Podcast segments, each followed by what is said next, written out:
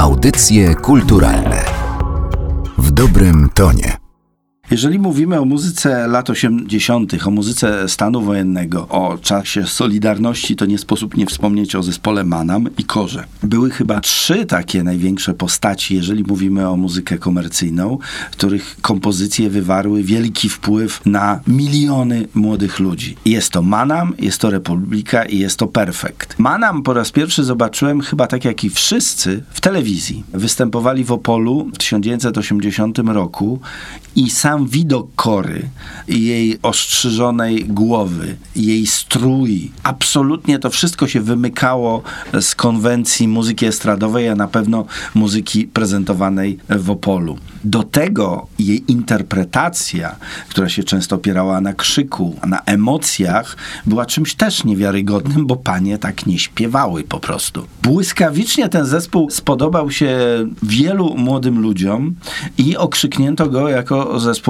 nowofalowy, co może trochę było coś, e, na pewno było coś wzięte z imidżu przede wszystkim Niny Hagen, którą Kora poznała, bo Nina Hagen była w Polsce i oni się poznali. Nina Hagen, wokalistka enerdowska, która uciekła do Niemiec i zrobiła karierę jako pierwsza gwiazda punk rocka w zachodnich Niemczech. Więc Kora miała te wpływy, znała te płyty, no ale dobrze wiemy, że Marek Jackowski się wywodził zupełnie z innej muzyki. To była psychodelia, to był blues, to była piosenka poetycka i pochodzili z Krakowa, czyli ten krakowski, poetycki światek miał wielki wpływ na nich i na to, co robili. Ale z drugiej strony ten czysty, klasyczny rock and roll, który zaprezentowali z Manamem, był tak odświeżający, że błyskawicznie zespół zdobył gigantyczną karierę. We wczesnym składzie występował w Manamie John Porter, który już teraz mało kto o tym e, wspomina, czy też pamięta.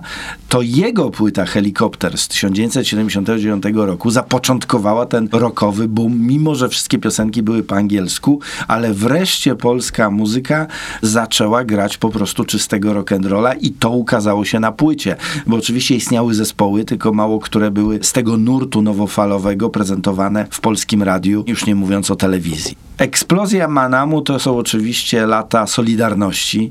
To jest pierwsza płyta, która się sprzedała w gigantycznym nakładzie, a może inaczej. Nie wiemy w jakim nakładzie, natomiast zapotrzebowanie było tak wielkie, że przerosło możliwości tłoczni płytowej. Potem był drugi album, a później mamy stan wojenny. Ja mogę się teraz mylić, jeżeli chodzi o daty wydania poszczególnych albumów. Możliwe, że druga płyta się pojawiła już w czasach stanu wojennego, ale powstawała na pewno wcześniej.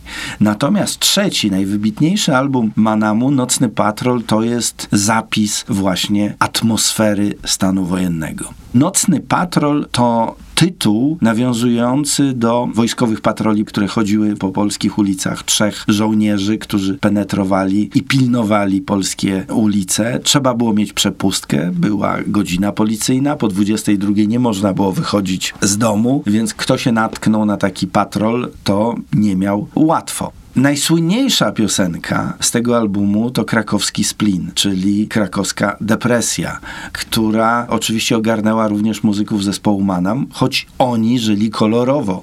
Oni zapełniali hale, zapełniali stadiony i byli bardzo popularnym zespołem, ale jednocześnie ta cała atmosfera przygnębiająca stanu wojennego wpłynęła na nich.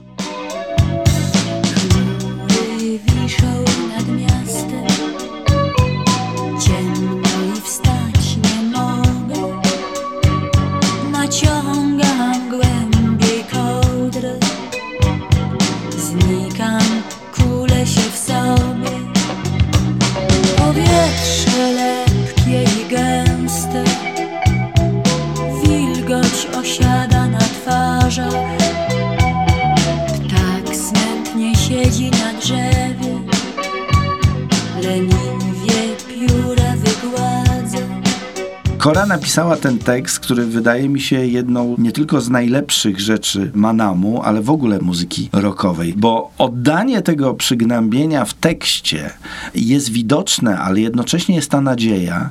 Tu zaczytujmy ten refren. Czekam na wiatr, co rozgoni ciemne, skłębione zasłony. Stanę wtedy na raz ze słońcem twarzą w twarz. To może dziś brzmi patetycznie, ale naprawdę, kiedy to rozbrzmiewało w radiu, a ten utwór był prezentowany w liście przebojów i na pewno dotarł do numeru jeden, to czuło się moc. Czuło się to, że mimo, że zostaliśmy pokonani, nie w sensie, ja nie chcę tu mówić, bo wtedy byłem młodym człowiekiem, że jakoś się identyfikowaliśmy z Solidarnością, ale naprawdę nie mieliśmy perspektyw. I ta piosenka dawała nadzieję, że trzeba robić własne rzeczy, że trzeba w moim wypadku organizować koncerty, że trzeba chodzić z nagraniami polskich zespołów do wytwórni i wydawać płyty. Manam był za wielkim zespołem, żebym ja mógł się z nimi jakoś związać.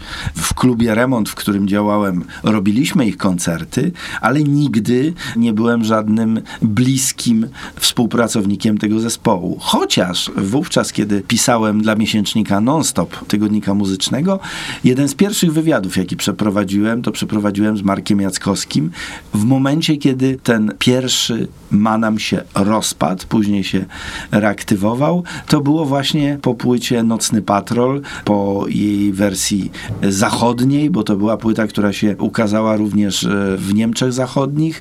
Wydawało się, że zespół zrobi karierę na zachodzie.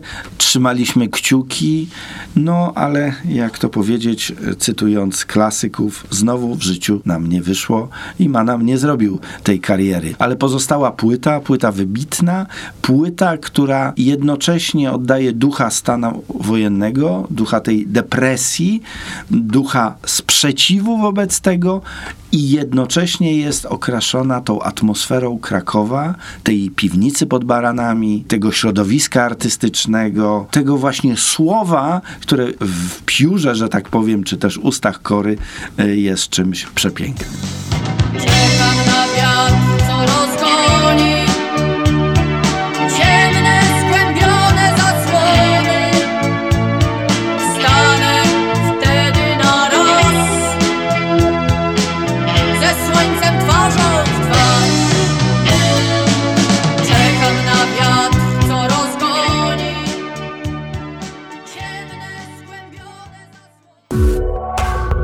Audycje kulturalne w dobrym tonie.